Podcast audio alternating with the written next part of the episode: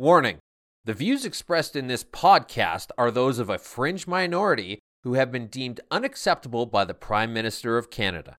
Listening to this or anything other than officially sanctioned government thoughts may result in your bank account being frozen and the government confiscating the device you use to listen to it up to and including your vehicle.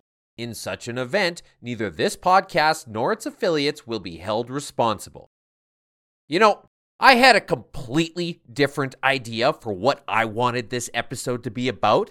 This episode is airing on Tuesday, February 22nd, 2022, or 22222. I am 222 minutes. This is my 222 cents. I have dozens, if not hundreds of pictures I have taken, and you people have sent me over the years involving strings of twos.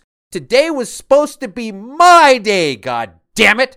This is my fucking Super Bowl. And instead, I'm sitting here in the middle of the night rewriting so that I can talk about how irredeemably fucked this country is. And in the meantime, you've got a bunch of wannabes trying to bogart off this, like Tim Hortons, who's giving away 222 double doubles. What an original idea.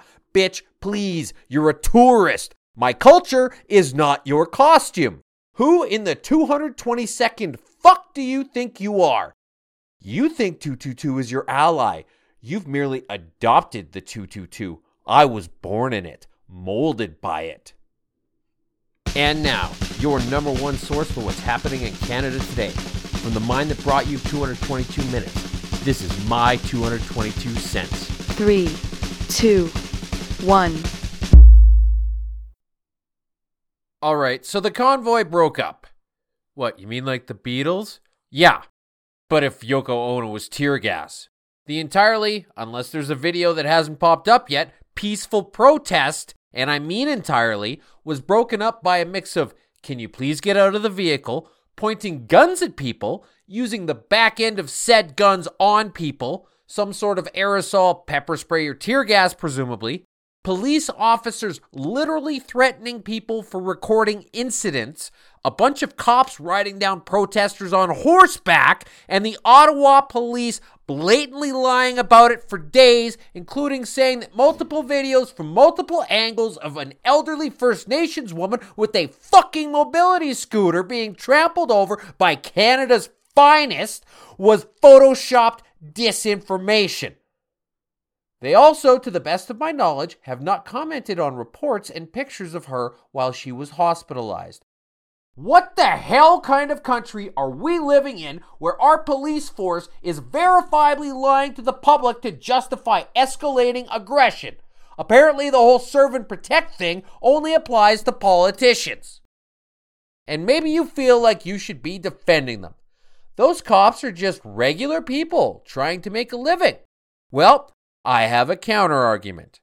No one's making them do this. They have a choice. If they don't feel comfortable with this being required of them in order to keep their jobs, they can just quit. It's not coercion. They simply have a decision to make for the greater good of Canada. Sound familiar? I mean, stop and think about this for a second. We live in a world where the only acceptable violence against minorities is from minorities, by the same definitions that the woke left has laid out for us time and again over the years, this is a hate crime. Despite lots of positive press from modern independent media, the bought and paid for legacy media still painted the protesters as all a bunch of whatever phobes. Continually. And this is why our media is broken. For fuck's sakes, I've seen more humanity in gingers. There was a concerted effort from these drain circling assholes to call everyone there and everyone who even minimally supported them every boring, tired, tried name under the book. And then they spent a couple weeks in shock and awe when they were met with uncooperative and angry citizens whenever they took the glass elevators out of their ivory towers to slum with them long enough to patch together another hit piece. Hey, media, if you run into an asshole in the morning, you ran into an asshole. If you run into assholes all day long, you're the asshole. This whole inflation thing is making things even worse. What used to take only 30 pieces of silver has now become a $600 million media bailout, and the liberals are milking it for all it's worth. And the media is mad because they say people are trying to silence them? No, they're not. They want you to start telling the truth. But when most of what you're saying is verifiably false, I can see where the confusion arises. We don't want you silent, we want you honest. But for you people, it's a difference without a distinction. To be fair, they're not all mad the same way, though. Rachel Gilmore, who covers Ottawa for Global News, was mad because the protesters didn't have a permit. And if that isn't the most Ottawa thing I've ever heard, I don't know what is. And it doesn't stop there. Here's a quote from a very level headed person called at Gwen Snyder PHL. For folks not in the know, honk honk is the catchphrase of the Honkler, a rainbow wigged Nazi meme that originated on 4chan as part of an attempted op to appropriate the rainbow from gay culture. Honk honk equals HH equals Heil Hitler. It's a very loud Nazi dog whistle. So, yeah, the prevailing theory amongst the very far left is that truck manufacturers made the standard horn an onomatopoeia for what would one day become a neo Nazi war cry, and therefore the truckers are anti Semites. Seems legit. But honestly, the cops seem to love this whole thing. A private chat was leaked where they were applauding each other and all of this brutality that they're doing. And while it's true that people like cops, firemen, and first responders have unorthodox ways of unwinding after what their job puts them through, piling on a veteran and kneeing him while he's on the ground maybe shouldn't be one of them. But maybe you're thinking it isn't fair to paint all cops in Canada with the same brush because of a couple people. But that's the exact same thing that happened to the truckers, so fuck you. And as the dust settles, there's a few people out there saying that the truckers should be reimbursing people in Ottawa for the losses their businesses suffered. But these idiots never think things through to their logical conclusions. First of all, why did you close your business when the streets around you are full of foot traffic?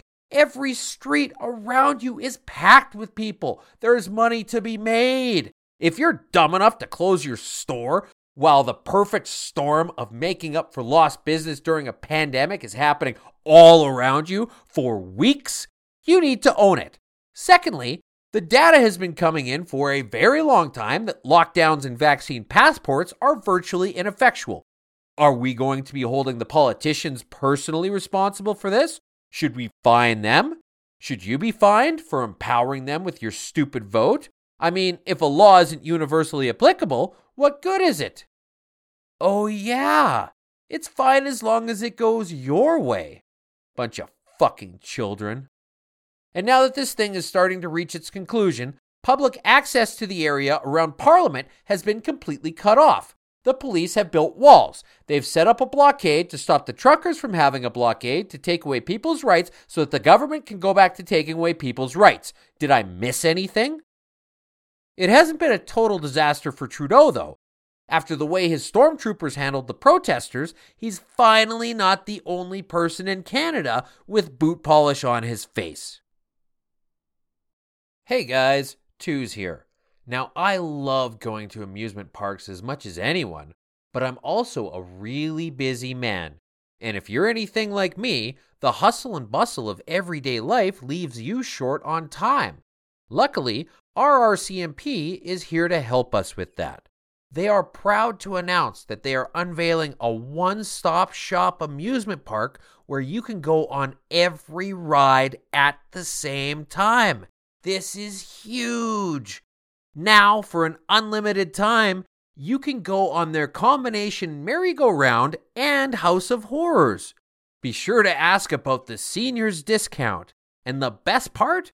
No more waiting in lines. The ride comes to you. So the next time you're looking up at a horseshoe, make sure you use promo code 222 and they'll play whack a mole with your face and a rifle butt at no extra charge. The Royal Canadian Mounted Police. We stand on thee for guard. Coming soon to a city near you. Chauffeur service not guaranteed. Tickets will be checked at entry points. Cash only, as some bank accounts have been frozen. Bouncy Castle not included. And now the My 222 Cents Jackass of the Week, brought to you by the Royal Canadian Mounted Police. This week's Jackass of the Week is Justin Trudeau. This tantrum throwing ass faced window licker doesn't give a shit about you. He doesn't give a shit about me. The only thing he cares about is power. And that's a weird fucking stance for a guy who can't be bothered to so much as show up for his job for more than a couple days a week. Listen, asshole. You don't get to do everything you can to inflame a situation, take two weeks off, then invoke the Emergencies Act. Now, there's a lot of people who have done a much better job of breaking down the Emergencies Act vote than I'm capable of, so I just want to hit a few things that I think are important. First off, we're fucked. And finally, the death of the NDP. Jagmeet Singh had a rare opportunity here. Yeah, he's stuck between a rock and a hard place. The party is broke because the election was so recent, but he can't publicly admit how fucking broke they are. So when Trudeau puts him up against the wall, he has to just cave without saying anything. Or at least that's what he thinks, and damn the protesters who lined up in front of his constituency office calling for him to vote against Trudeau's overhanded Emergency Act. There's a show I watched a few years back called Suits. It's about a bunch of attractive people with effortlessly beautiful hair saying a bunch of quippy things they think are hilarious and thinking they're pretty fucking smart the whole time. I'm not quite sure what drew me to it. Anyway, there's an episode where one guy feels like he's being faced with an ultimatum and there's a great quote from it. What are your choices when someone puts a gun to your head? You take the gun, or you pull out a bigger one, or you call their bluff, or you do any of 146 other things. And that's what Jagmeet Singh doesn't understand. This was a huge opportunity. More people were talking about him in the lead up to this vote than have ever talked about him, even on TikTok. You had people from all backgrounds and all beliefs and all corners of the political compass earnestly hoping he'd do the right thing. So when Trudeau gave a veiled threat to dissolve parliament and hold another election if this vote didn't go his way, Singh should have said, Fuck you, you fucking dipshit. If you're to put a gun to my head, you'd better be willing to pull the trigger. This was a once in a lifetime opportunity. This would have completely turned around the NDP's slow decline into obscurity. Yeah, you might be starting an election behind the eight ball in terms of financing, but maybe it was a bluff the whole time. And even if it wasn't, this would have been a Rocky getting up off the mat moment. The crowd would have gone wild for him. NDP diehards would have been digging deep to help him as much as they could. He'd have brought over a bunch of liberal supporters. Fuck! The same people he loves to demonize as white supremacists would have sent him some cash out of respect alone. And that's the key thing here. He'd have had an entire nation of people wondering if they misjudged him. He'd be put in an all new light. And for the first time since Jack Layton was tragically rubbed and tugged out of existence, the NDP would have a chance to be a party that probably wouldn't lead the country, but they might be taken seriously. Instead, Jagmeet Singh has decided that a tiny modicum of electoral victory is more important than representing the people who voted for him and believing in them enough to take a chance on standing by them. Now we're stuck with the status quo. The NDP are so sadly predictable that you could replace them with some kind of fucking dialogue generator. Think the Biden insult bot, but vapid platitudes. So while you can tag at Biden insult bot in Twitter and it will reply with a randomly generated string like, Go kiss a jellyfish, you iron deficient Zazzle monster, you can have the Singh comment bot that will reply with the same random type string of nonsense whenever prompted. Because let's be honest, everything that man says is a mad lib of far left talking points jumbled together like a vomited hot dog on the sidewalk at 3 a.m. Hey, Jagbot, would you care to comment on the current hostilities in the Ukraine?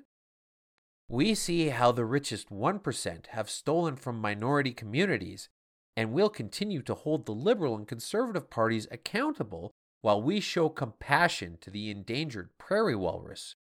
Jagbot, What's your stance on quantitative easing and the gold standard? This is a horrible thing that has disproportionately affected minorities, people of color, and the LGBTQ community and is contributing to climate change. We need to come together as Canadians and stop our evil white history from casting a dark cloud on our future. And that's it. You want to talk about government spending? Let's replace that fucking idiot with an algorithm that requires all the goddamn processing speed of a watch calculator from 1993 and save the Canadian taxpayers $200,000 a year because there was one shining moment in time where the whole country needed him to stop being a politician and start being a man, and he fucked it up, torpedoing his party in the process. Breaking news. Aside from a Canada flag defacing statue of Canadian icon Terry Fox, an additional statue in Canada has been recently vandalized. During a march for missing and murdered Indigenous women on February 14th, a statue of a prospector, captain, and bar owner named John Gassy Jack Deighton was covered in paint and toppled. People familiar with the man's history were puzzled as the man's wife was indigenous. Bet you didn't hear about that one. Canadian Finance Minister and Parliamentary toenail cleaner Chrystia Freeland stated in an announcement that making the Emergencies Act permanent would broaden, quote, the scope of Canada's anti money laundering and terrorist financing rules so that they cover crowdfunding platforms and the payment services they use. I mean, it hadn't even passed through Parliament yet, and they were already talking about making it permanent. Just fucking think about that for a second. She went on to say that this would be a way to mitigate the risk of illicit funds. Because this entire convoy movement has been painted as an attempt at foreign influencers to overthrow Canadian government despite all evidence to the contrary. So, first off, the last part of what she said was bullshit. But as far as foreign interest goes, don't you think Americans ought to have a say in things that affect their fucking border with us? But that's just a footnote here. Consider, if you will, the broader implications. When Greta Thunberg showed up in Canada during an election, Trudeau had no problem with that because even though she's Swedish, she was on his side. When Leonardo DiCaprio spouts off inane bullshit, he gets a pass the Tides Foundation, Sierra, Greenpeace. Does any of this sound a little bit inconsistent to anyone else? Hell, even Elizabeth May is an American. We can let literally anyone stroll down Roxham Road and enter Canada, and apparently the only thing they check is voter tendencies. And what about when the shoe's on the other foot? Maybe we need to stay the fuck out of what's happening in the Ukraine right now. I don't know, maybe not, but it's a question to ask. Is Afghanistan ringing any bells? What the hell is the purpose of organizations like the United Nations and the World Economic Forum if not an attempt to guide foreign countries into whatever way they see fit, including us? You see, here's the thing about the modern left it's not that they have double standards about anything, it's just that they don't give a shit. It's why they'll pressure someone to resign over $16 orange juice but shrug off millions of dollars in We Charity corruption. They'll call for resignations anytime one of their opponents gets happy handed, but they'll turn a blind eye like the Alberta NDP did when they shut down an investigation into that very same thing within their own party. It's wrong when WikiLeaks exposes, and I'm being serious here, a Belgian government sex pedophile ring but it's fine when hacking lets you freeze the bank accounts of people who supported a protest, even though it was legal to do so at the time. Green energy has laughably lesser environmental standards than oil and gas. They'll question if their opponent is too old to hold office and then literally hold their nose while their guy is literally shitting in his literal pants. A trucker convoy can be widely condemned by them while a Coastal GasLink construction site was attacked, causing millions in damage, and even had attempted murder. You can topple a statue in British Columbia and nobody says anything, but if you drape a Canada flag over another one on the other end of the country, it's the end of the world. It's why the man synonymous with blackface can have the gall to invent instances of racism in people he sees as his opponents. This isn't just rules for me and not for thee. This is I will say or do whatever the fuck I want to, and I won't let things like morals, decency, or the law get in the way of being able to be put into a position where I can tell people how to live their lives, whether they like it or not. And this time it's no different. They don't care that there's a protest. They don't care that some of the money came from other countries.